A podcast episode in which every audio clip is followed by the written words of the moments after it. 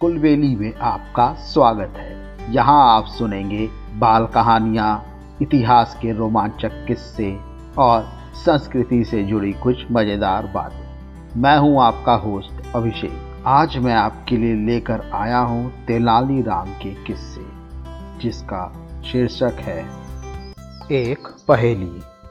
राजा कृष्णदेव राय समय समय पर अपने राज्य में घूमते रहते थे।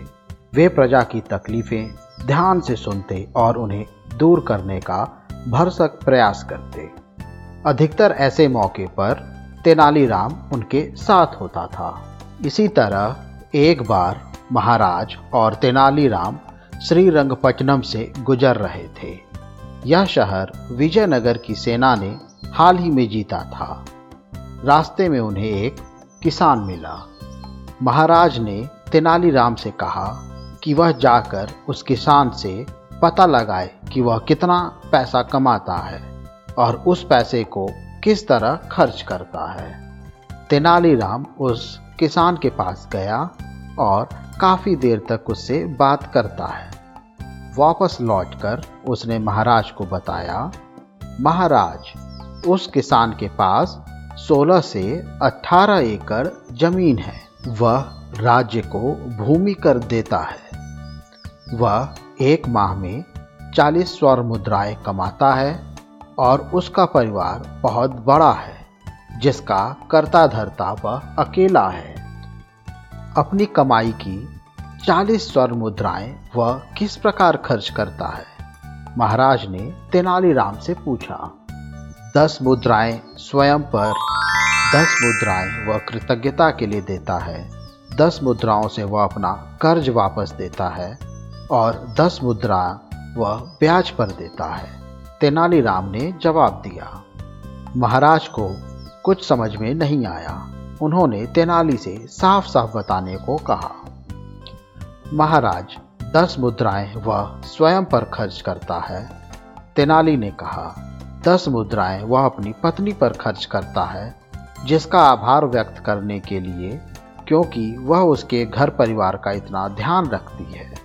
दस मुद्राएँ वह अपने माता पिता पे खर्च करता है और उनका कर्ज उतारता है। बाकी की दस मुद्राएँ वह अपने बच्चों पर खर्च करता है और उम्मीद करता है कि बड़े होने पर उसके बच्चे उसका ध्यान रखेंगे। इस प्रकार वह पैसा ब्याज पे लगाता है। अरे वाह तेनाली, तुमने तो बहुत बढ़िया पहेली बना दी है। फिर कुछ सोचकर महाराज दोबारा बोले, तेनाली इसका जवाब तब तक किसी को मत बताना जब तक तुम मेरा चेहरा सौ बार ना देख लो। ठीक है महाराज, तेनाली ने उन्हें आश्वासन देते हुए कहा। उसी शाम को राजा कृष्णदेव राय ने खास दरबार बुलाया और दरबारियों के सम्मुख वही पहेली रख दी। खास दरबारियों की तो हालत खराब हो गई। काफ़ी दिमागी घोड़े दोहराने पर भी उन्हें कुछ समझ में नहीं आ रहा था। तब एक दरबारी आर्य ने उन्हें संतावना देते हुए कहा कि वह एक दिन में इस पहेली का उत्तर ढूंढ लेगा। आर्य जानता था कि तेनालीराम महाराज के साथ गया था। उसने तेनाली से पूछा, पहले तो तेनाली ने बताने से मना कर दिया, पर जब आर्य उसके पीछे ही पड़ गया तो तेनाली ने उससे सौ स्वर्ण मुद्राएँ देने को कहा। आर्य फटाफट एक थैली में सौ मुद्राएँ ले आया। तेनाली ने उसे सही जवाब बता दिया। अगले दिन जब राज दरबार में आर्य ने महाराज को सही जवाब दे दिया तो वो समझ गए कि तेनाली ने अपना वादा तोड़कर पहेली का जवाब आर्य को बता दिया है।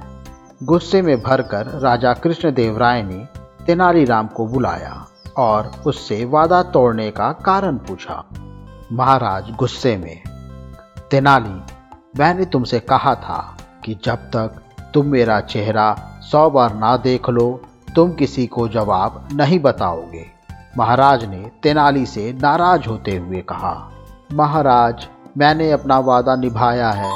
मैंने आर्य को जवाब बताने से पहले आपका चेहरा सौ बार देख लिया था। तेनाली ने मुस्कुराते हुए कहा, हुजूर, आर्य ने मुझे सौ स्वर्ण मुद्राएँ दी थी और हर स्वर्ण मुद्राओं पर आपका चेहरा है। राजा कृष्णदेव राय निरुत्तर हो गए। फिर वे ज़ोर से हंसे और तेनालीराम को उसकी चतुराई के लिए ढेर सारा इनाम दिया। मुझे उम्मीद है आपको ये कहानी पसंद आई होगी। ऐसी ही और कहानी सुनने के लिए हमारे चैनल को लाइक और सब्सक्राइब करें। इस कहानी को ज़्यादा से ज़्यादा शेयर करें।